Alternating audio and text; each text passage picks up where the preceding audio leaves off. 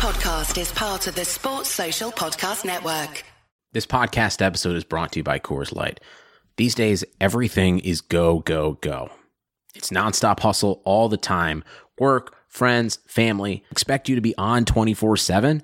Well, sometimes you just need to reach for a Coors Light because it's made to chill. Coors Light is cold lagered, cold filtered, and cold packaged. It's as crisp and refreshing as the Colorado Rockies. It is literally made to chill.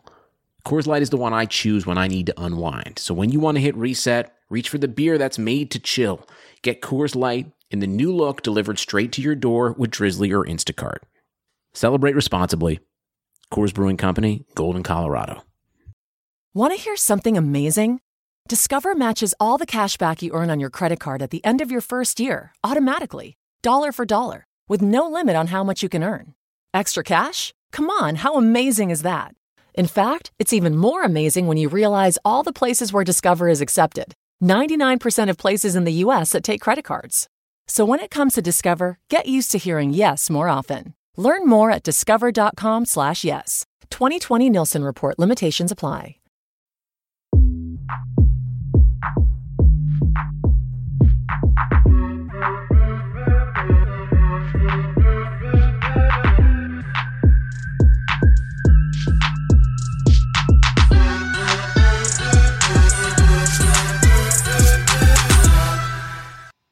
All right, guys, welcome. This is Chessy Hour. Um, I don't know who kind of organised this, right? Bang in the middle of Love Island, but that was the wrong move. But I've been joined here by Meads. What's up, Meads? What's going on? What's going on? Um, we've also got, you recognise, uh, Pul Mbappe. Yo, guys. Um, I'm Daniel Soft, and we've got someone that hasn't been on the podcast before. We've got Joe Tweeds. Hey, guys. Cool. Um, so yeah, I guess obviously this is going to be the first of the club specific pods, um, and obviously this is for Chelsea fans. So I know like we've got the um, the new season to look forward to, but I thought we'll do a quick review on um, what happened last season. Obviously with Sarri ball and all that type of stuff. So Joe, just because I guess most people haven't heard your opinion on it, so was you happy with Sarri coming in? And so like that was coming to, into last season, and what did you think generally? Um, what do you think of him now, and what, how he done? Yeah, I think I was I was probably one of the people that were quite excited by him by him coming in last summer. Um, you know, his Napoli side were, were very good. It's difficult to, to win titles in Italy, you know, if you're not sort of managing Juventus. So I think I was I was quite optimistic. I'm, I'm a big fan of sort of four three three anyway. So it was quite uh, yeah, it was going to be interesting for me to see how it kind of pan, sort of panned out. And I think over the course of the season, I mean, listening to sort of the pod in general, I kind of agree with with quite a few of the opinions that were made that it was sort of the, the inflexibility of, of Sarri, the the kind of sticking to some underperforming players, the, the fact that he he maybe could have gone to, to, to players like Ruben, maybe Callum, uh, and a few others a little bit earlier, sort of before it was kind of forced upon him a bit. Yeah. And towards the end of the season, I, I, I kind of felt that you know it was sort of thanks for the you know thanks to kind of the, the third place finish, thanks to the Europa League, but it, it felt kind of a little bit odd stylistically with with Chelsea, and it, it didn't feel to me like it was something that we'd we, we'd made kind of a sideward step more rather than a big step forward. I think in terms of the, the football that we were playing. So yeah, it was it was just one of those things to me. So this is just a general question to that, that whole cast. Like, how do we think Sarri done? I know, like Meads, I know you, you hate Sarri. Um, I know, Palumi, you actually said that you're a City fan last season. you actually kind of, you actually disowned Chelsea. Like, but so like, said- my whole thing is, said, okay, go. on. let, let, let Pels go first.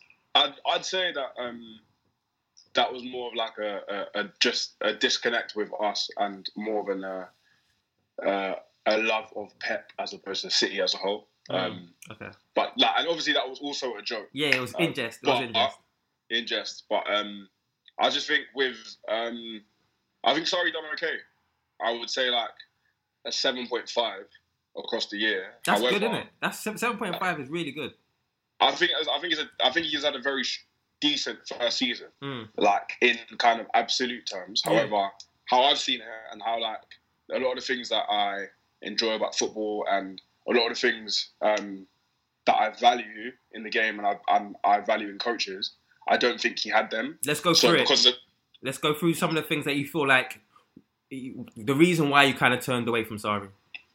Um, I'd say the main thing is meritocracy, Yes. like not having that element or that as a facet in how he picks his teams. It's mad. Um, it's so so mad. like, I'd say that um, the fact that it's I, I what I, what I want sorry to, to get out of or get people away from is this idea that me personally or like I feel like generally speaking that there's this view that people just want the kids to play. Yeah. I don't really care about whether you're a kid or not. I just want the person that's the best person to play. Yeah. Exactly. And if and if they're not playing well, uh, whether it's a kid or a thirty year old, that then there is like rotation. So I think that was the main thing for me that we had a rep like a consistent um, use of the same players, or of his thirteen players that weren't performing, Yeah. and it took like forever before players outside of that thirteen could even get a sniff. And when they did perform well, it took it was a lot easier for him to kind of snip them out than it was for you know that core thirteen. Yeah. Um, so that so meritocracy is definitely a big thing, and I definitely say that kind of um, the inflexibility, like Joe mentioned, is also a big thing for me. Yeah, so obviously Joe's mentioned that he's. I think Joe alluded to the fact that he's happy Sarri's gone. I think Palumi echoed that. Meads let the thing go because obviously everyone knows your opinion. Um, you know what? So when when he first got announced, I was actually talking to Joe about this. Um, and I said, Joe, I'm not sure. I'm not sure. This tact, him not being flexible, is a big worry for me.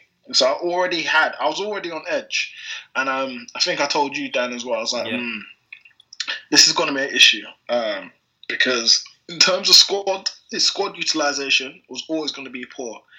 Um, and it just turned out to be the case. It was Mhm. annoying um, because I liked his idea of football and how he wants the game to be played, but the execution wasn't even that bad because I expected it to take some time. But Mhm. it's just the stubbornness. I don't think we've had a manager that stubborn. I think he is definitely the most stubborn manager we've ever had. Yeah, I, I, don't, I don't think there's been a single manager that has refused to to move away, not even just from his ideals, but just just change players if if players aren't performing. yeah. I just That's the main thing. That's like what what Palumi said. How how the the fact that you're not it's not meritocracy. The fact that you can be playing poor and he'll stick. That's a red flag. Yeah, I, I find out oh, that was crazy. That was crazy. And obviously, when the young players were coming in um, and im not even just im- improving what we had, but just, like, just lift the entire entire match, entire fans, because obviously fans started to get on Sarri's back because from time when management and of other clubs and other fans recognise your substitutions and exactly what time they're going to be cap- happening, Mm. you're in deep, deep trouble. Yeah, for and real. it just kept happening every single week. Kovacic for Barkley, every single week. Barkley for Kovacic, every single week. It was the same thing. Yeah, And I was thinking, what on earth is going on? And it's not that any of those substitutes were making a difference. and you hate both of those players as well. You hate you hate Yeah, both they're, they're both, for me. They're, they're, for me, they're both squad players, and I've already said you guys know what my thoughts are on um, Chelsea buying squad players. Yeah, Um, when we've got we we perfectly got enough Okay. in our academy to you to to fill out those spots. So- I- yeah. So sticking to, sticking to Sarri, um, so Palumi gave it a seven point five, just in isolation of what he done for that season. What would you say out of ten? And then Joe, I'll get back to you as well. Um, out of ten, I'd probably give it a six point five slash seven. Actually, no, I'll give him a seven. Yeah, I'll give him a seven. But you did say that Sarri was our worst manager ever. Uh. I guess that was before the. Europa. you see, so in terms of that, I'd say the most stubborn manager ever. Um, Obviously not worse because he did bring a. Di- it's hard to say star because it wasn't fully shown, um, but you could see where he was going. Mm. Um, Two de- finals. Definitely the worst ever. Definitely the worst ever, but definitely the most frustrating manager we've ever had. I could say that with All right. no qualms. And then and Joe, what would you say out of ten? Seven. maybe a seven. I, I think the interesting thing for me was if you'd have flipped, let's say, our form round for the year because we, we started pretty well. You know, We that started sort of first yeah. couple of months was decent. If you'd have flipped that around and, and that, that was sort of how we ended the season, he probably would have been seven and a half, eight. You know, the progression that was made. But I think the thing for me was that I kind of thought as the season went, went on, we were kind of getting sort of progressively worse. And then we obviously had the kind of little uptick of form at the end. But the fact Yeah. that it was this sort of kind of downward curve for me, probably a six and a half, seven. Um, you know, it's one of those things. If, if you look at what we did, what we won, league league finish, you know, obviously winning another European trophy. Mm. On the face of it, you could go seven and a half, eight, but looking a little bit below the surface, for me, probably a six and a half, seven.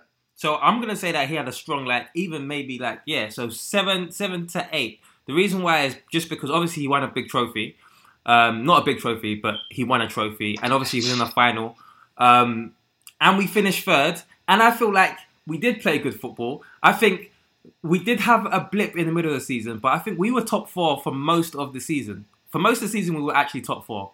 Um, we did start really strong. People forget that, and again, we ended strong.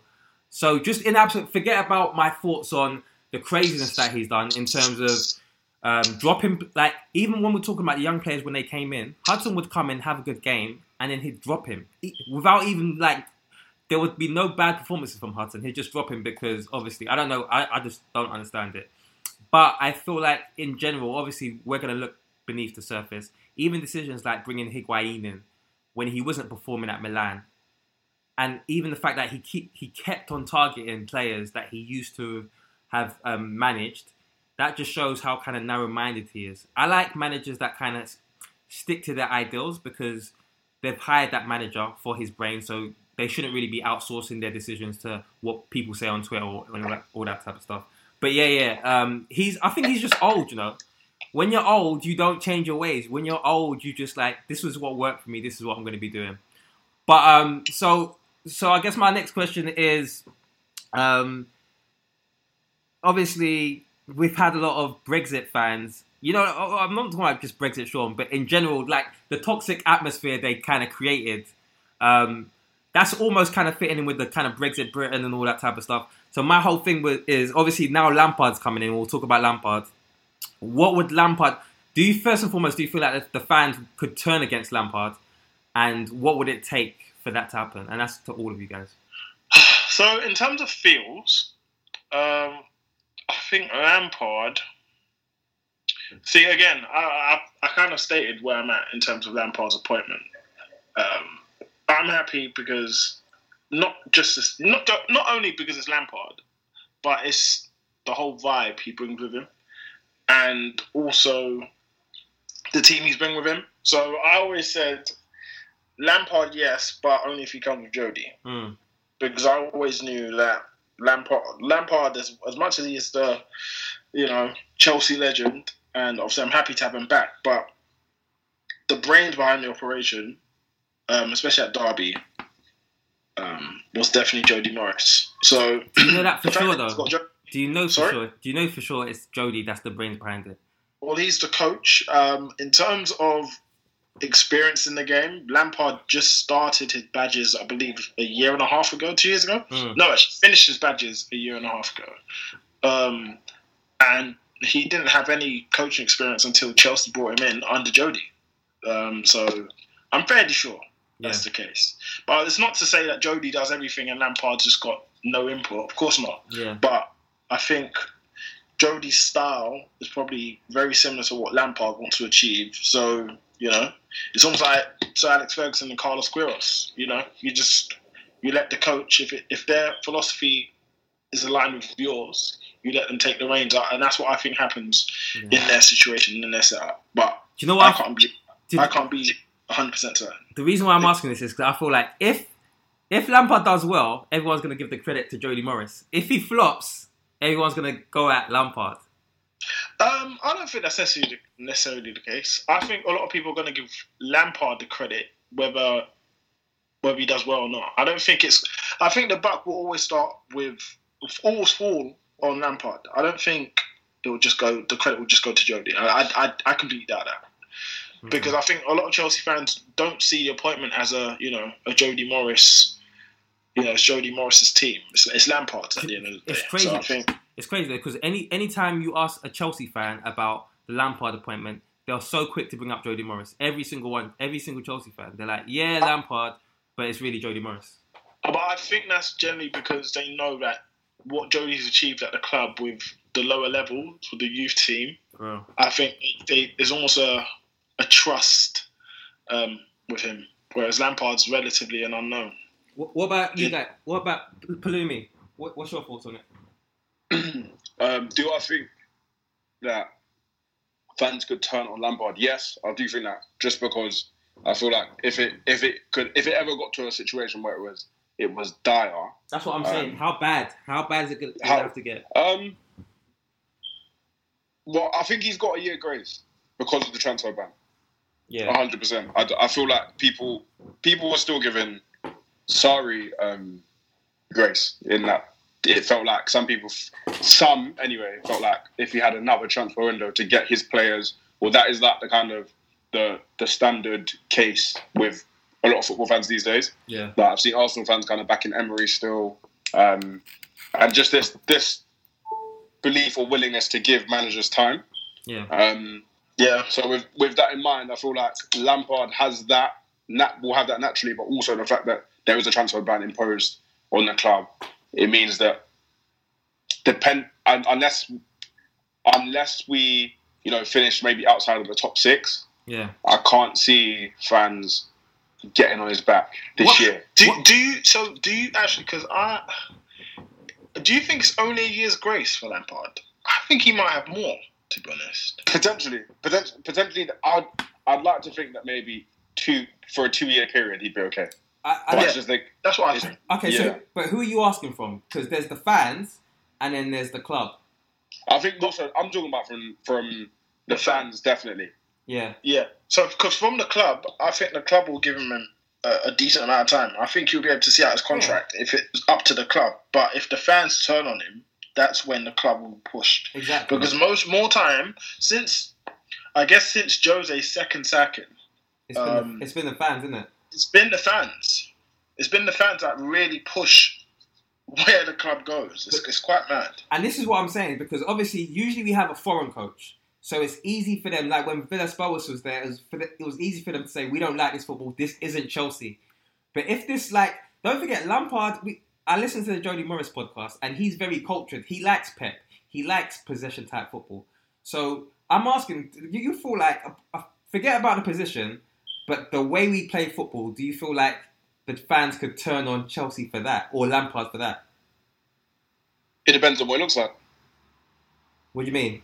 So if the if if it is, for instance, Conte esque, uh, and by Conte esque, rather not even Conte esque, if it's not winning football, and and in addition to it, it's not attractive, um, by what the standard of attractive football is now, then I could imagine that he they get quite a bit of stick.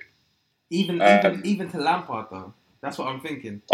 Yeah, hundred percent. I think I think if it's if the football is isn't good enough or isn't in, it's not exciting or um, so not necessarily that it has to be a certain way, but the effectiveness of it is the first thing, and second of second of all, the most um, how entertaining it is is a big big factor in in how I think especially match going fans will react to them. Who So? I, I, I definitely. Pardon? I was gonna. Who who watched um, Derby last season? Um, I saw them in Spurs. No, So I never- watched, never never I watched a bit consistently. of them. I watched a bit of them. Uh, what are you thinking? Because what I've read is that they were good up on. Do you remember like last season for us? We were good up into the box, and then we Yeah. really we ran out of ideas. Apparently, Yep. Lampard's Derby was the same, but the only thing is they just had shooters from midfield. Yep. They didn't have. They didn't really have prolific goal scorers. Um, if you look at um, all of the those that finished above them, they at least had a striker that hit over 15 goals. Um, Derby didn't have. I think their their Top, top striker- scorer was Harry Wilson. Yeah, Harry Wilson was 16. I think he had 16 goals in the league, um, which is mad. You know, so they didn't have anyone that was really proficient up front. So they were heavily reliant on their midfield. Um, when Mason Mount got injured uh, midway through the season, um, it kind of stopped them in there. They were on a decent run as well, um, but once Mason got injured, it kind of derailed them a bit.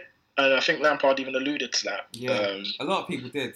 That worries me. You know what worries me is Lampard for Chelsea. The view that he was looking through, the perspective as his midfielder was getting into the box as a midfielder and scoring. And Yeah. he- hearing Lampard's derby, his midfielders was the goal scorers. We've got an issue where our attack isn't scoring. So if if his solution is for our goals to come from midfield, I feel like he's gonna flop. That's a worry. But then again, you need to think about it in context, with context. And um, Derby's strikers just weren't scorers. They worked hard, um, decent, but they're not even a high level championship striker. Like n- none of them are. So I wouldn't I wouldn't put that down to it being by design. I just think it's just by virtue of the players that they had, you try and get the best out of what you've got available. And he probably knew and recognised quickly that the forwards that he has aren't going to be getting the goals.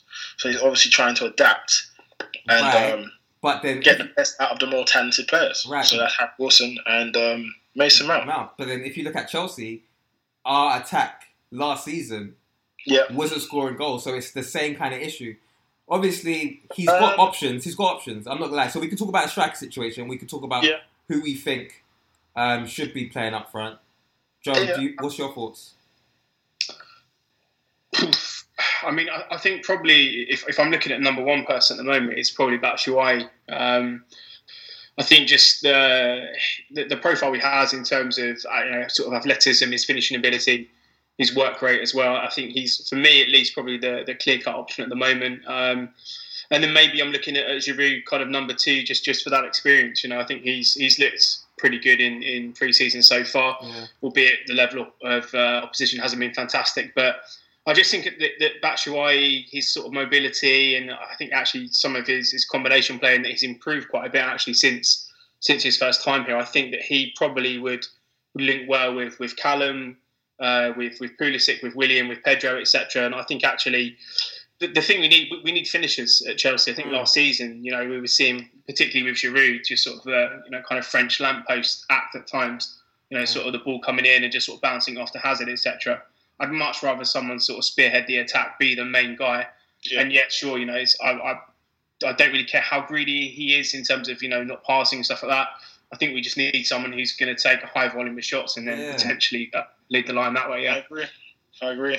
Definitely agree. Because again, when we had Morata, he was another player that didn't really take that many shots. And when he did, he missed quite often. Um, whereas you need some. And Michy is not as that. He, he takes a lot of shots, but he is also quite clinical. Um, yeah, good finisher, really good finisher. very good finisher. So I, I, he, I, for me, there's it's a no-brainer. He has to play.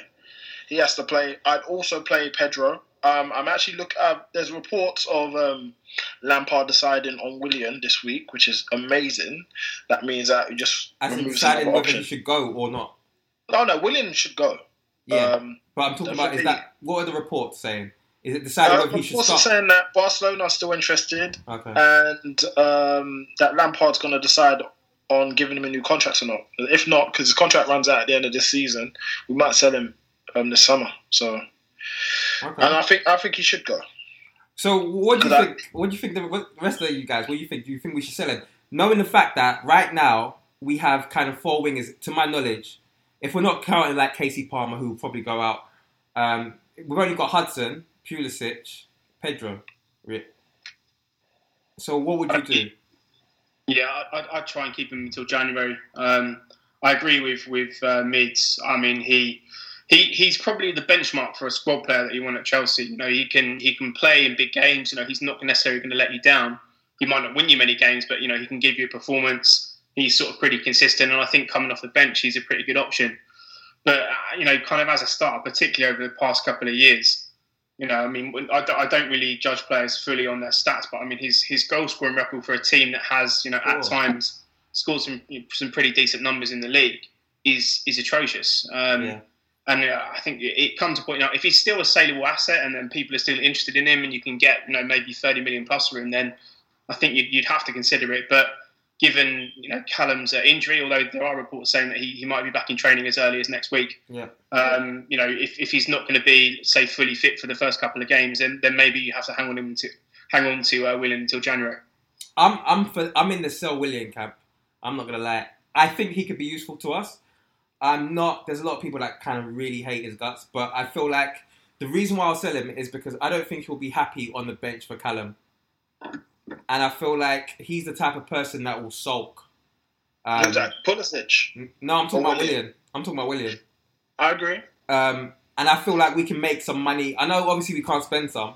And to be fair, the smarter decision is since we can't back bring anyone in, it's better to be safe than sorry because we don't know. Maybe Hudson will get in an, another long term injury or something can happen. So the smart decision probably really is to keep Willian, but it's just like I don't know.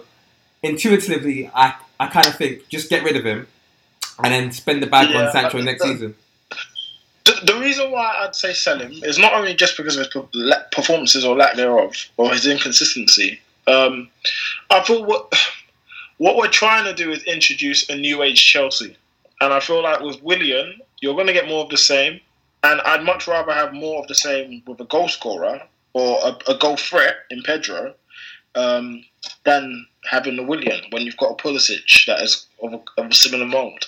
Um, also, I don't want uh, although there's going to be no obstacles with Hudson Odoi because he is favoured, but I want there to be for Hudson in his mind that there's no doubt that he is going to be the guy. Yeah. So Willian getting out of here, especially, and I think he's at that time. He's 30, 31. It's time for him to go anyway. He's been So there's a trying lot to of go for a reasons while why well. get out, um, get Willian out of it. And also we have Kennedy, and that's another option out wide. Yeah, and to be fair, I know you guys don't like it, but Loftus Cheek can do a job there too. No, don't again. No, Don't, no, no, no, no, no, Hit- no, no, no. Wait, who's who's doing that? Who's doing the, who's doing the puking? I'm doing the vomiting thing. Okay, okay, all right. Do you remember The, and the reason, the on. reason why I'm doing the vomiting thing is not because I don't think he's capable of doing it, right? but it's because I said it before. Um, in just in terms of his development as a midfielder, I feel like it doesn't help him playing out wide. And obviously, at a, at a time, it's served the purpose in terms of getting him on the pitch. Yeah, But he's now established himself as the outright best kind of offensive centre mid we have.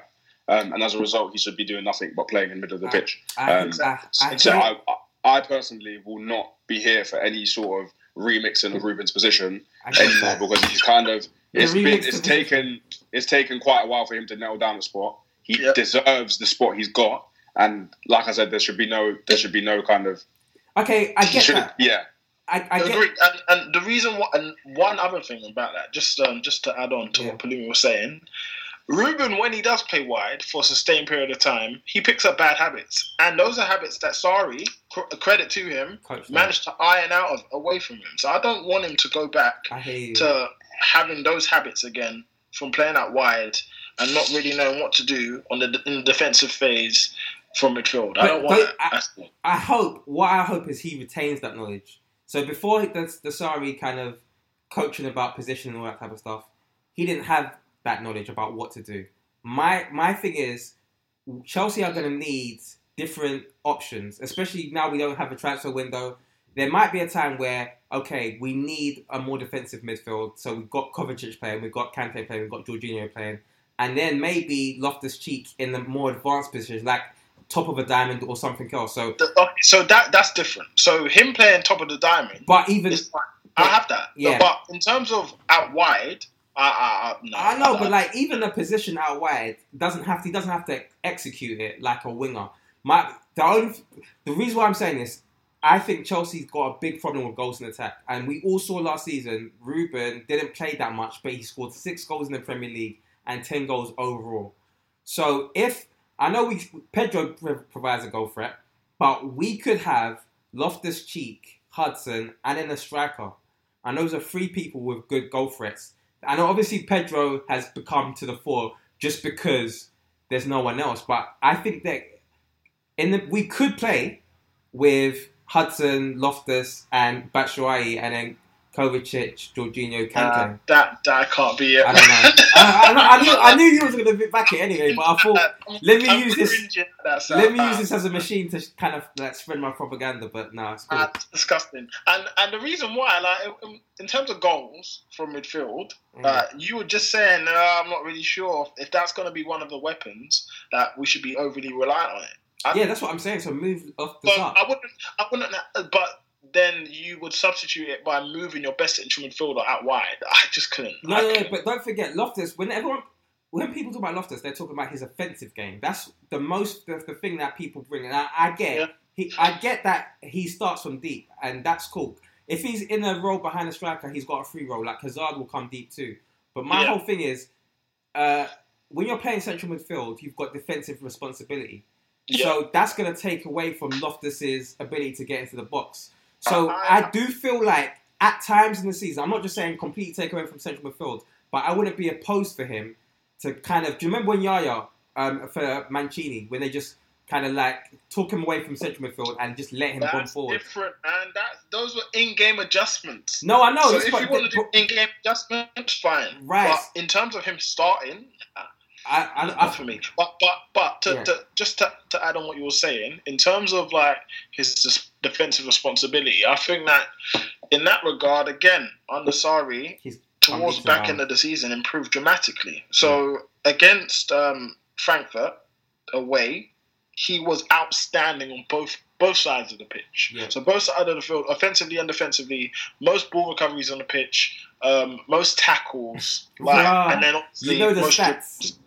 You know Sorry? the stat, You know the stats. I Of know the stats. I know the stats. I remember that performance very, very well. Yeah. Like that was a complete performance. Um, so yeah, uh, uh, that side of his game's improved exponentially. Um, so I again, I'd be so, disappointed. I'd be reluctant to put him anywhere near I, the, the I, wide I. I hear what you and Palumi are saying just because, first and foremost, he's 23 now and he hasn't really had a regular run yet.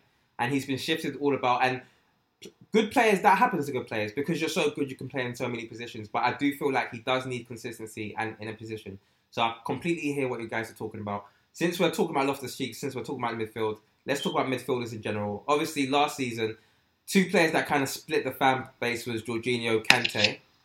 Um, let's stick with Jorginho first because obviously Jorginho was known as Sarri's pet. Sarri's gone. Um, what What are you guys' thoughts? Do you feel like um, since Sarri's gone, we don't need he doesn't need to be as focal to Chelsea, or do you feel Uh, like we should keep him I- squad? I can't lie to you. I'm actually looking forward to Jorginho this season. Okay. not only because it's his second season, um, but I feel like Sarri's way of playing restricts him as a player. Not only because I feel like he's just. I think there's more to his game, and I think there's more about Jorginho. But um, so that's why I'm quite excited to see where he plays with Lampard. I think he'll play at the base of a diamond when we do play a diamond, and obviously in a double pivot with Kante. Mm. But I'm, I'm just excited to see it because I remember Sarri. Sorry, motorcycle drove by. Um, I remember Sarri. Um, he said quite clearly that Jorginho can't play in a two. Yeah, I, okay. I, I don't know what. I was so confused, and I just want him to almost, as much as Sarri is his mentor and like you know, like that's that's like the genius. Um, I want him to kind of prove Sarri wrong and perform well in a two. he or plays in a two for Italy, doesn't that. he? He plays in a two for, for Italy. Yeah, so I just don't I don't get that from Sarri. I think it's just Sarri's own belief in his philosophy, Yeah. and he's just not moving away from it. Again, the stubbornness. Yeah. Um. So- So I'm excited. Palumi, Joe. Um, I'd say that I don't. I feel like he's not undroppable anymore, Okay. um, which is a good thing for me because I think it was tied into the to the inflexibility um, and also just the the kind of the.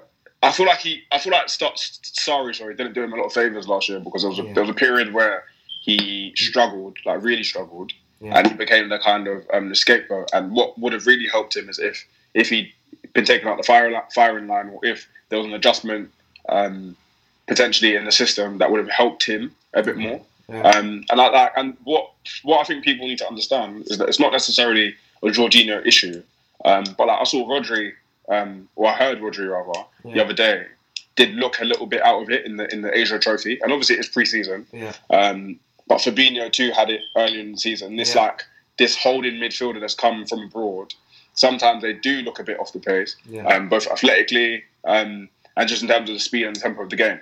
So what is um, what is also so what's exciting is that obviously he's now had a bit more time to acclimatise, but Yeah. at the same time there is there's going to be less of an onus on him as being this like you know savior for the whole of the system because if it if the buck stops with him alone, Yeah. then we are well and truly fucked. Joe, I, I know you said you're not really a Jorginho fan, so you must be delighted. No, I mean, I- I'll, I'll give him the benefit of the doubt for this season, but I mean, my contention with, with him last season was that I think when we bought him, he was the most expensive holding player in history. And if you can give me 10 outstanding games he played last season out of the, what, nearly 60 odd that we played, then then fair enough. But But, I, I game- didn't see enough from him you know, over the course of the season. And I don't want to sort of go down the whole you know, physicality thing, but I, I think to play that position by yourself in the Premier League, particularly given how near enough every team can can counter attack with, with with pace and, and, and you know quite a lot of technique these days. I don't know if he's got enough about him athletically and physically to be a a holding player. And I'm, ta- I'm talking about growing up watching Makelele, Essien, Obi Mikel, etc. Play I- there. Um, you you need PNP in the Premier League, man. I So don't know, I- so- I have a bit of it. I mean, that's and that's I think Did, we did can sometimes- have sometimes PMP? want- Makelele had strength. He had He P. had he, strength. he, he was Yeah. like ten times did- better, Jorginho defensively. He had P, and he also had tactical awareness like no other. Like Yeah. one of the most intelligent players I've seen play for Chelsea by miles. I mean, yeah, he, yeah, he could yeah. read He, a game. he had two, one three P. He had he had just one P. But here's my thing: even Makelele, when Ranieri brought him in, he brought him as a deep line play, playmaker. Like this this kind of whole holding midfielder destroyer. Um, I feel like that was started with in the Premier League with Makelele because I'm not sure. I can't remember most anchormen before was just passing players, and even when Ranieri brought Makelele in, it was a passing type player. But I'm, I'm diversion away from that. I think people forget, and let me ask you this, Joe: the first ten games of the season, everyone loved Jorginho. After every single match, they were passing statistics. He's made this many passes. At that point in the season, are you telling me you wasn't feeling what Jorginho was doing? A lot of people at that point in the season were saying that Hazard and Jorginho were our best players. Uh, I- I'll let Joe answer that, but I'm, I'm fairly certain that he wasn't sold regardless. But Alright. No, I mean, I I think part, partly the part of it is is the structure of the team, and- and probably something that, that Palumi would have maybe noticed as well was that in the Premier League there were times when we, we were attacking with like seven, eight people. You know, you can't leave one holding player who can't run with two centre backs as your only kind of option defensively. And I think once teams kind of figured out a that we were quite easy to counter, and then b you know we just we saw people just doing that that standard man marking job on on the base player. The the effectiveness of him it dropped off massively, and Right. you know, and I'm looking at a, a 60 million pound player. You know, again, the most expensive player in his like specialized position ever at the time. Was he 60 million? 58, 60, whatever it was. You're you know. you're adding money to million. it. You hate Jorginho, bro. I'm, I'm just, I'm just, I'm ra- rounding it up so Yeah, I can. okay. I, 60 million with wages, maybe we'll call it that. But, um, he, um, I, I would expected someone of that sort of money and intelligence to figure things out a bit more. Alright. Maybe you know, kind of create different passing angles or something like that. What- And I didn't see enough from from him to try and solve it as well as from Sarri. But like I said, I mean, this season it's it's a clean slate. You know, That's if he plays the base of a diamond, he maybe has a bit more support either side defensively. Um, could also help as well. You know, we look at sort of the back four, how that profile will change over the season. If Reece James comes in, Zouma, etc., we've got a bit more athleticism, a bit more aggression back there as well. Could You've also got help. plans So, ready for the season. You've got plans on who you want coming. But I kind of want to figure out when did it turn for you with Jorginho? Are you, w- was you was there a point where you was a Jorginho fan where you and then you decided you know what I've had enough of him, or was it always from the beginning you was like I'm not having him? Oof, that's a tough one. Um, I think it might have been sort of November, December time. I, I, was it was it Tottenham? The, Yeah. Were they the first team to mark him? Yeah, yeah.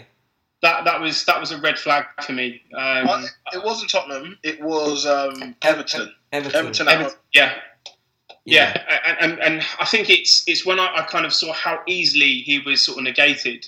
And again, I, you know, I'm thinking of, of, of maybe better players kind of problem solve during the I've- game and maybe don't get stuck in that situation. Alright, cool. But not- then it, it kind of snowballed from there, and it, it never really improved till like the, well, the kind of at the end of the season, when he had the bandage, this guy was like an action hero. Like I think even Chelsea fans were appreciating him um, towards the end of the season.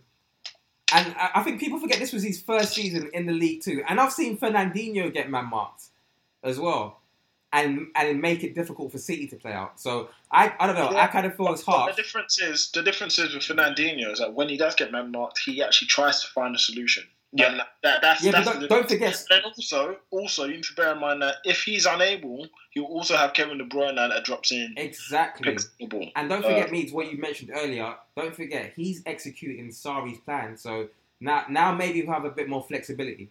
Um, Jorginho too. Yeah, Um, Maybe I, I, I, it's not that I doubt it. Um, Yeah. I hope, I hope so. Um, I hope so. But we'll see. All right. We'll So, see. so let's talk about Kovacic. Um, I Yeah, think yeah. Meads. I know your opinion. You didn't want us to sign him. Um, Yeah. I think that's such a bad buy, and I think it's just such a that's a, such a Chelsea buy. Yeah. because it's so unnecessary. Those kind of deals piss me off because it's so unnecessary. You're spending forty what forty million pounds.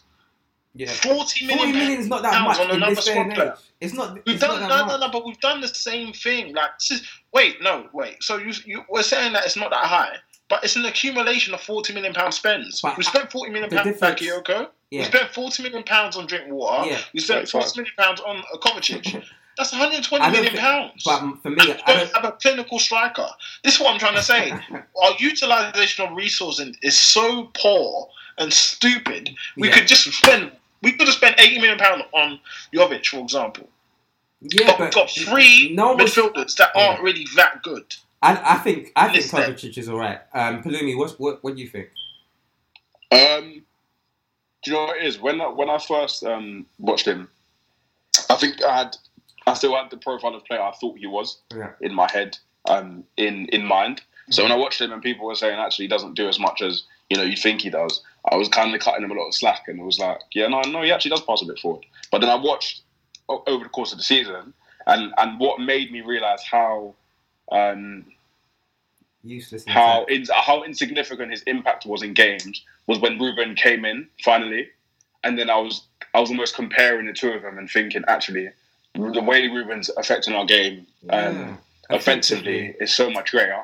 Um, and that being said, I feel like Kovacic does a lot of good like Yeah. to midfield work. Exactly. Um, as like an, in terms of like an all round kind of yeah. he, bites and challenges, he keeps the ball moving. Yeah. Yeah, but I think at the same time, it's like we because of where he is almost used in the system. I.e., there's Kante, there's Jorginho, and then he was meant to be this the third centre mid But that kind of. can I quickly focused on. interrupt though? I think that's bullshit because Sarri's always said both of my midfielders go back and forward. And to be fair, there's one that's a bit more attacking, but um, Again, that's fair.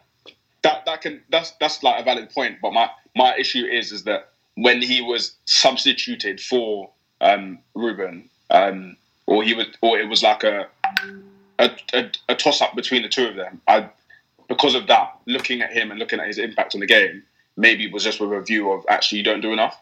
Um, I don't have a problem with him as a player necessarily. I think technically he's actually incredibly good. So it's so maybe there's there's again he's one of them that there's there might be more license to go forward, a license to play them riskier passes because he's more than capable of doing it. Um, but he just you know was really on the sideways the sideways thing. And I wasn't I wasn't feeling it at all. the the last game in preseason, I think his um, assist was quite good. It was like a Yeah, yeah. but that was against poor poor um, op- opposition. Um, Joe, what are your thoughts of Kovacic? I think he's he's one of these kind of like modern archetypal midfielders who I think like Palumi's saying like he looks great on the ball. He's like really aesthetically pleasing to watch. He's got nice technique, but he just doesn't really just doesn't really do enough for me. Um, you know, I I think there's a reason that he looks good in sort of against bigger opponents where there's more of an emphasis on keeping the ball and playing under pressure and in tight spaces because that's where he he really thrives. But when you see him play against slightly lesser opponents and you're expecting him to, to be more decisive in the final third, be more clinical, be more decisive in general. And when you don't see that that sort of come through for him, then I think that that's where sort of the disappointment comes from. But I think again, it, it's a little bit like um, what Palumi was saying. I, I kind of had this impression of him as a player before he came, and because he hasn't lived up to what, what I think he should be, you know, you, you're kind of disappointed in him. And, and I completely agree with, with what has said as well. Is just in terms of uh, the signing for, for what he offered last season. You know, you've got two or three kids in the academy who can run around and give you energy and not give the ball away in midfield for you know for how, how many games he's going to play. So yeah, it's going to be an interesting one to see because uh, you know you, you've got to hope now that with Lampard coaching him and Morris as well. Obviously, Lampard, one of the best midfielders of all time, and Jody was a, a really, really top Premier League player for, for a significant part of his career. Maybe they can unlock something in him. Maybe they can they can give him some additional tools to use some of this great technique he has to be more influential. Because I still think there's a player in there. It's Yeah. just I don't think we've really seen the best of him yet. Okay, so quick question on this. So for him to become the player, a player, a player that you rate, is it offensively that he has to improve? Because you said that you kind of rate what he does in midfield, but So for, for me, um, my problem with Kovacic is he's very passive. So it's not necessarily the offensive game because he can get, he can get to the edge of the box, but it's when he gets there, He's so passive with everything he does. So safe all the time. So safe. Offensively, yeah. Yeah. So I um, don't like. He doesn't even need to score goals. Just be penetrative with your passing, at least. In like the very least, make a risky pass at least. But what he'll do is dribble to the edge of the box and pass it sideways or backwards. Like, I, I, it just it doesn't make any sense to me. All right, mate. So can I ask, Barkley or Kovar, who is worse for you? Like, who do you hate more? Who would you rather see playing? I'd rather see Barkley. You'd rather see Barkley over Kovar? I'd rather see Barkley. That's mad. And I know how much that's you not, hate that's Barkley. not because I think he's better than Kovacic, but I think at least he takes more risks. At the very least, I feel like under Sarri, Barkley programmed his brain um, to be safer. Yeah. Um, but I think he's more of a maver- maverick than Kovacic, and he takes more risks, especially towards the final third. So that's why I have him over. That's why I'd play him, or I'd want him to play more than Kovacic. I wouldn't trust Kovacic to um, just yeah be penetrative and positive in his play. I, I just wouldn't trust it. Whereas Barkley, I would. Although he'd frustrate me, they both would frustrate me for different reasons. But I think I'd just rather have Barkley. Lampard apparently rates Barkley as well. Um, so is that going to piss Chelsea fans off? If because I know Uh, generally uh, Chelsea fans don't. I, I don't think so. I think Lampard very much is um, looking at the academy. So I think he'll give more more credence to the likes of Mason Mount, Loftus Cheek. Um, Which is cool, I think appa- even Gilmour. I think even Gilmour might get a look in as well. So Right. So we'll talk about the Academy of Revolution in a bit, but apparently he does like Barkley. I'm not saying that he likes him more than obviously Mount is almost like uh, Lampard's pet the same way Jorginho was Sarri's. But um, let's talk about the, the Academy Revolution. What what are you guys thinking? Um, how many young players do you feel like should be playing? Uh, what are your thoughts in general? In general, because I know a lot of people hate it. A lot of people think it's just like playing the youth, and it's just you know it's going to end in tears. And we'll go with um, Palumi. So obviously, I've said at the beginning that um, I feel that it's not necessarily a case that the players should play because they're young or because they're from the academy. Yeah. But I think it's always, it will it will always be that they should play because they're good enough to play. Um, and when we look at, for instance, some of the names that um, Meads mentioned earlier in terms of Bakayoko, Drinkwater, um, Zappacosta, um, Emerson is one that I, I think is probably out of him and Alonso is the better of the, the bad two. Um, Okay.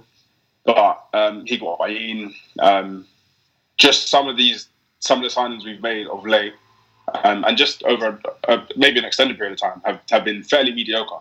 Um, and a lot of the time, that is at the expense of a, a, a number of really talented young players. Um, so one of the ones that sticks with me a lot is Zappacosta, and just the kind of chain reaction or like the chain of events that's happened in terms of us buying Zappacosta from Torino and then Mm. loaning them Ola Aina, um, who they've then replaced Zappacosta with because he's actually like fantastic. Yeah. Um, and it's it's it will always be a case of playing players because they're good. Um, and never and I think one of the things I like about what Lampard's come in and said is just that the opportunity or that the pathway is now there and it's kind of up to them to take it. Um, so not necessarily that we are going to have a, a squad of eleven players from the academy at one time or or a squad of eighteen year olds um, you know, playing in the Champions League game necessarily, but more so that actually if you're playing well, um, and somebody else isn't playing well, there's an opportunity for you to take that person's that person's um, position. Yeah. I mean, that's something I value, and especially with kind of Callum um, and the ordeal he went through last year, what Ruben's gone through, and what a, a number of kind of talents have gone through um, in previous years. So it's more a case of not necessarily a revolution per se, but just you, better utilization of them. Yeah. And if that's what a revolution looks like, then it's probably just because we've been so fucking shit at it True. up until now. True. Well, I guess my question is, what players do you feel like from this kind of young, new um, generation should be starting in the eleven? So obviously, a lot of people are going to be saying, obviously, RLC's twenty three. We'll still count him as a young player, but a lot of people will say Hudson. A lot of people say RLC because they kind of got into the team last season. But what other players um, do you feel like should be starting next season? We'll do twenty three and under. I I think once he's uh, once he's fit again, I think it will be very hard to keep Reece James out of the side. Yeah. Um, profile of a complete modern fullback. You know, we saw him ended he ended up playing in midfield last season. Yeah. Reminds me of like a you know if, if David Alaba was in Michael Essien's body, that sort of style of player. He can play anywhere on the right Brilliant, brilliant comparison. play in midfield. He's fantastic. And it, you know, not that it it really matters in terms of his performance, but he's he's such a nice kid as well. You know, really kind of respectful, Yeah. nice person. Everyone who's met him said he's a great guy. The the, the thing that Wigan did, making him captain for his last game of the season, I think says a lot about his character. Um, and I can see uh, it coming to a, a point similar when when uh, Azpilicueta took over from Ashley Cole at left back. I can see some sort of change in the guard thing happening over the season where Reece comes in just because of his not just his athletic profile, but I mean he's such a good, technically great footballer. He's probably the best cross of the ball that we've got at the club. And if you if you're going to be playing as Giroud in big games, then obviously you want someone who can cross the ball to him. So I think he's he's one apart from Callum and and Ruben that, that springs to mind. And and maybe not a starter at the moment, but it'd be interesting to see how much Mason Mount plays. Right. Obviously, just signed a five year deal. It's his his intelligence off the ball, how how just fit he is in general, the amount of pressing and, and work he gets through. And I think we already mentioned earlier that Derby kind of fell to pieces without him in the side. You know, his his ability off the ball is as good as it is on the ball. So he's another one that I think is going to be uh, interesting to see how they use him through the just just on um, Mason Mount, I think one of the really impressive things for me is that he's come off the back of a, a rigorous championship season, um, and that was uh again off the back of playing a num a really um, large number of games for for Vitesse. So Yeah. um, for me, he. In terms of his pressing and whatnot, I think that's obviously those are big facets of his game. But his energy and his durability, just the ability for him to kind of be playing on a Saturday and Tuesday by the injury, is going to be big for us. Um, but within that as well, just in terms of the kind of composition for places in midfield specifically, it does kind of frustrate me a bit more than when you when you consider the Kovacic signing because someone that I think has really really impressed and I've been impressed with for the past season definitely is Billy Gilmour. Um, Yeah. And and and obviously there is a view to you know potentially send him out on loan, but I think um, if there was a little bit more forward thinking, um, he might have been someone that you know we thought actually a, a sixth spot in terms of midfield or seventh spot in case someone gets injured. Um, there's no harm in him still kind of playing 23 football at 18 um, and then coming in to kind of supplement what we have there. Um, but now it just feels like there's an, a bit more of an extra step for him to take um, Yeah. because of Kovacic's signing. Yeah. Um, so yeah, I, you- again, so even though I don't necessarily feel like he's someone that's going to be starting week in week out, Yeah. I think he's absolutely brilliant, and I think um, what he's shown in preseason, but last year as well, just at in at youth level, um, is he's someone that we should definitely definitely be looking at, you know, promoting. Yeah, I think that, That so that's that, that that again that just alludes to what I was saying earlier. Um, that this kind of thing happens and players of good enough quality, not even they don't even have to be superstars, but actually good quality players that are prem level at least, um, slip through the net because of players like um, Drink, Drinkwaters, um, Bakayokos, and Kovacic. I, ju- I just don't. It doesn't make any sense to me. I- I- um, I do hope that he proves me wrong and he has a decency, a good enough season. But Yeah. I don't think that upside will be enough for me to feel content with the signing. what I'll say with it is just that th- there is a change now. This is the first time we've got managers that aren't that won't be afraid to play young players. In fact, it's the complete opposite. They're actually chomping at. It seems like they're chomping at the bit to play him. So I'm not as worried about Billy Gilmour because I feel like um, they're rewarding him because of his performances in preseason. I think that they're rewarding him. I hope he doesn't go on loan. I do think there's enough games, especially that Carling Cup game, for him to still kind of get some games. Um, but yeah, uh, we were talking about Reece James um, quickly before because we're going to be wrap- wrapping up soon. But um, for our defenders, we've got quite a lot in terms of Rudiger to come back. We've got Zouma, we've got Tomori who's still here. Um, obviously, we've got David Luiz. So, um, and everyone's got their own different opinions. So, I kind of wanted to hear from you guys. Who who would your starting two be? Oh, obviously, we've got Christensen, Christensen too. Um, for me, um, I I'm a big fan of Kurt Zouma, like a huge fan of him, and I would like for him to stay. Um, and it's in fact for me, me speaking first is kind of kind of stupid because I don't actually have a definitive answer to the Okay, question. cool. But um, yeah, I feel like I'm, I'm a really big fan of Zouma. Um, I'm a fan of Christian Christensen. Um, but ironically, I'd, I'd say that I'm I would be less opposed to Christensen leaving than I would be to Zouma leaving. Really? Um, yeah, and not because I'm not a fan of Christensen, but just in terms of my my preference or my like for Zouma. yeah. Um, I prefer if he, he stayed, and I also think that um, someone that might go a little bit unnoticed, or that he probably won't now because of his time at Derby. yeah. But um, Fikayo Tomori's really, really come on Yeah. a lot, a, a, um, a lot in the past year, a lot since the kind of under twenty under twenties um, World Cup, um, and just in terms of how he's refined his game, I think he's he's somewhat like a dark horse almost. But I Mm. think what we're at, the stage we're at with players his age and in his position is just that you don't want to keep him around for 13 games Yeah. um, for the sake of it, because he's more than capable of potentially playing, you know, in a Villa side 38 games, because obviously they, they need a centre half, um, or in another, you know, Prem side for, for 38 games Yeah. and doing fairly well. Um, so I guess that's that's something that they have to consider.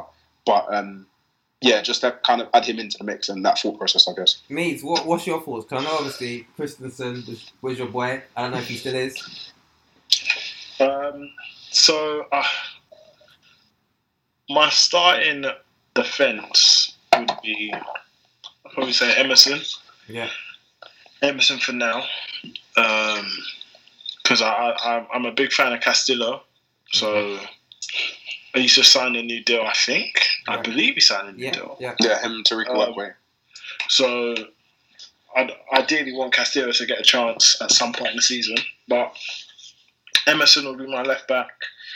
Um, centre back, I'd still have David Luiz, but how he's 20, 32 now, Yeah. and I think that I think that some of the game time he'll get will be not limited, but it will be reduced. So I think he'll be rotating um, David Luiz this season. Um, so I'd, I'd have David Luiz and it probably be Zouma for me, and that's only because of um, I'm about partnerships. Um, so I need um, someone to be. I need an aggressor, and then I need someone that is more passive um, in defence. So less calm, less rash. I mean, more rash, and then you've got one that is relatively rash. Um, David Luiz has slightly refined the way he defends. Um, although he does have rash moments, he's the more laid back of the two defenders. Um, so I'd have him, Zouma, and at right back, I'd have Reece James because I don't think Azpi is a good right back. Yeah, you've been on him for a while. Too. Been on up the last two seasons. I, Yeah, nah. yeah, yeah. Actually, you're. Do you know what? You kind of see things like two seasons before everyone else. Because I remember Cahill, he was don't, on don't him. give him that title. Yeah. Don't don't be okay. This guy's okay. It's all right. It's all right. You'll come through. You'll come round. You'll come round. Uh, alright, cool. Cool. Joe, do you want to quickly run through your defense? Yeah, it's actually it's the same as as Meads actually. Fair. Um, same. I, th- I think Luiz will probably play bigger games. I think he'll be rotated out. I would like to see Zouma and Tomori play together though, maybe in some of the cups. Yeah. Because I think for a future pairing, that's uh, So, that looks pretty good to me. And yeah, Reece James so in at who, right back and, and Emerson at left back. Yeah. who would you get rid of then, um, centre back wise? Because I- we I can't keep all of them. I don't want to say it because I, I live in Copenhagen, so people might get on. to it. Ah. Uh. Mr. Mr. Mr. Christensen, and the, the reason I say this is I think the, the more that I've, I've seen him play, and I, will admit that towards the end of last season, I think he he started showing a bit more confidence. But Mhm. he looks to me like he is a specialist centre back who plays in the middle of a three.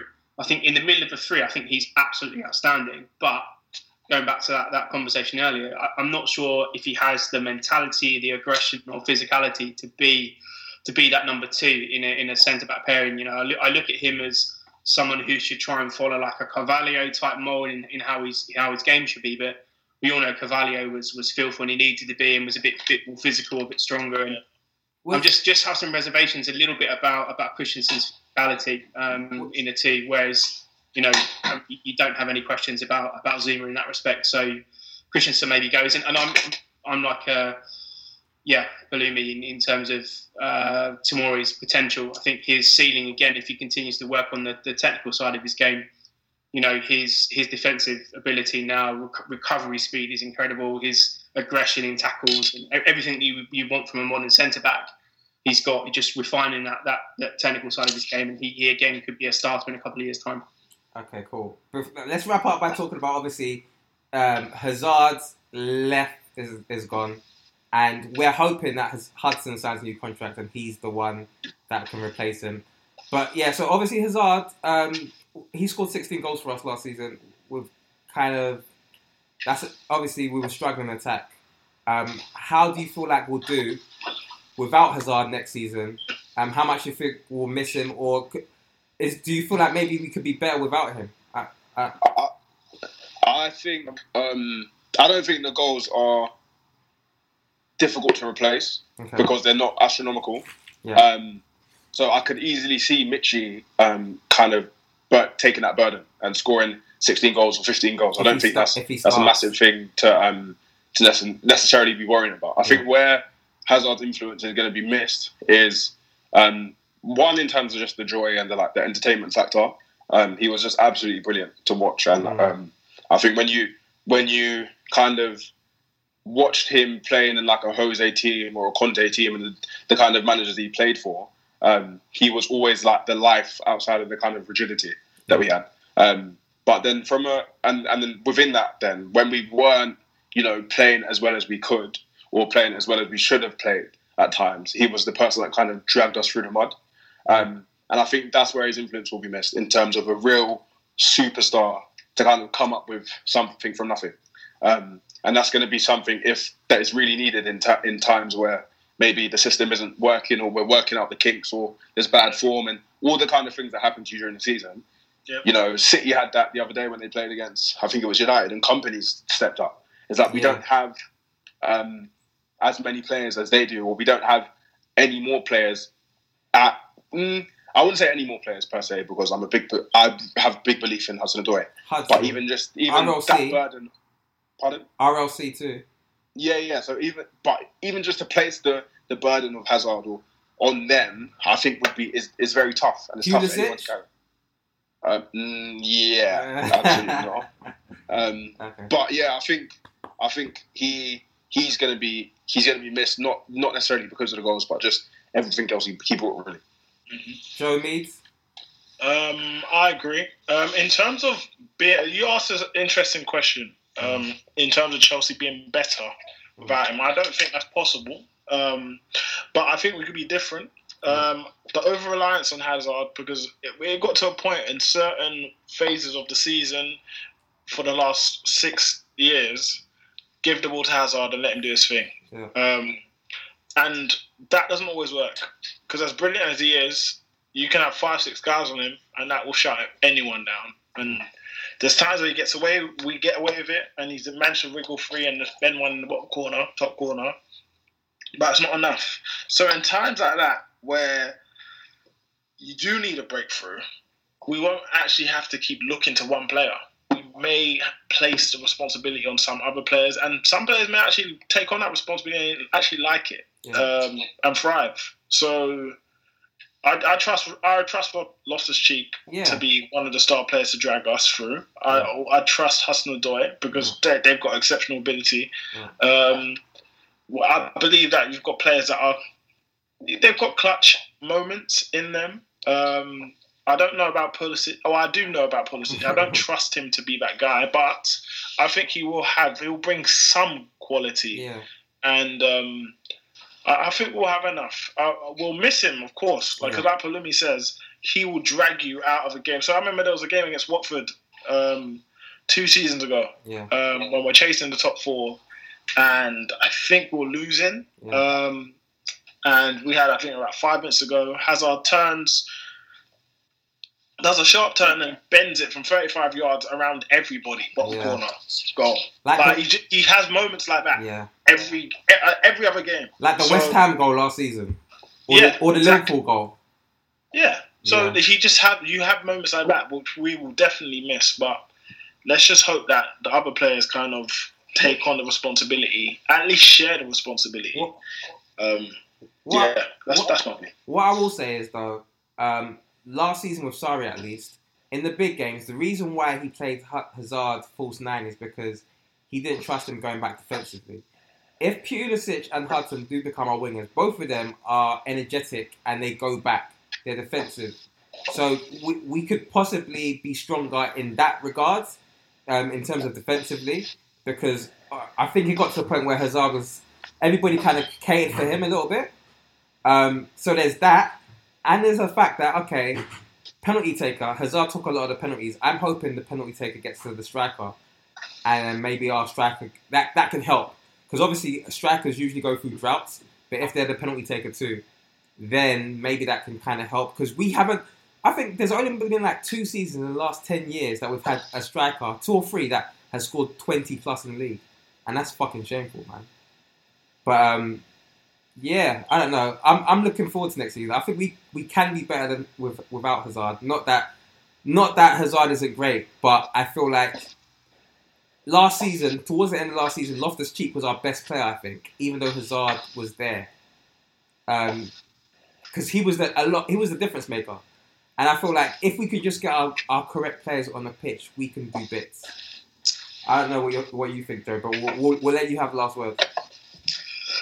Yeah, I mean, I've had this this sort of long term vision for, for Callum to turn into like Calbappe, you know, at some point in his career.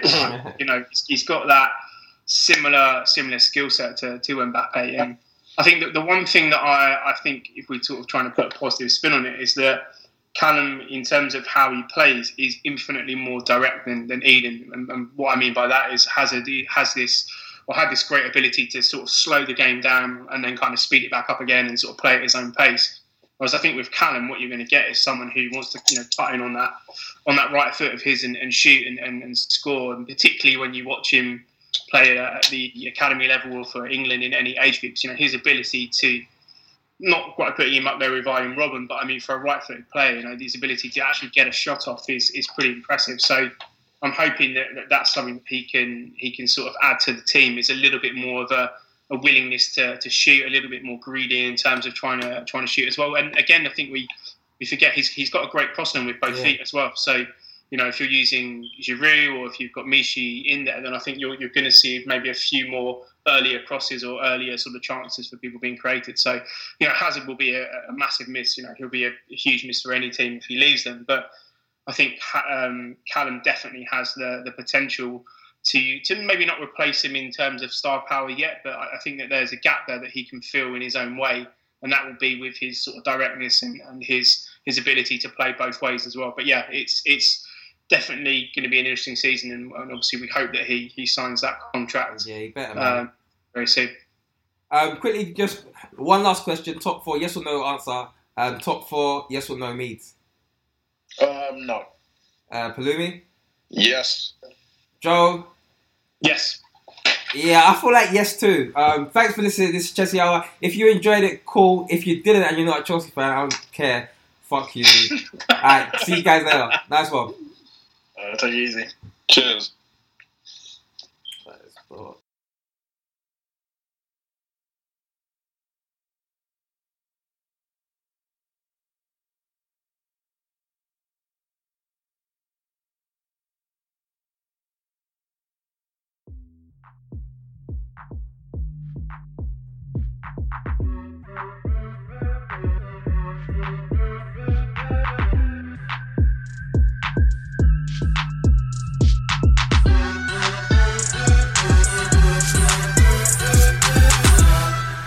Support for this episode has been provided by Ratio Keto Friendly Crunchy Bars. If counting macros makes your head spin, count instead on a snack by Ratio. They've done the math for you, so you can spend less time studying the label and more time enjoying your day. Delicious and convenient, both their toasted almond and lemon almond flavors have two grams of net carbs and a unique combination of sugar and protein, all in a satisfying crunch. Interested? Ratio Keto Friendly Bars are now available in the granola bar aisle at Walmart. Sports Social Podcast Network.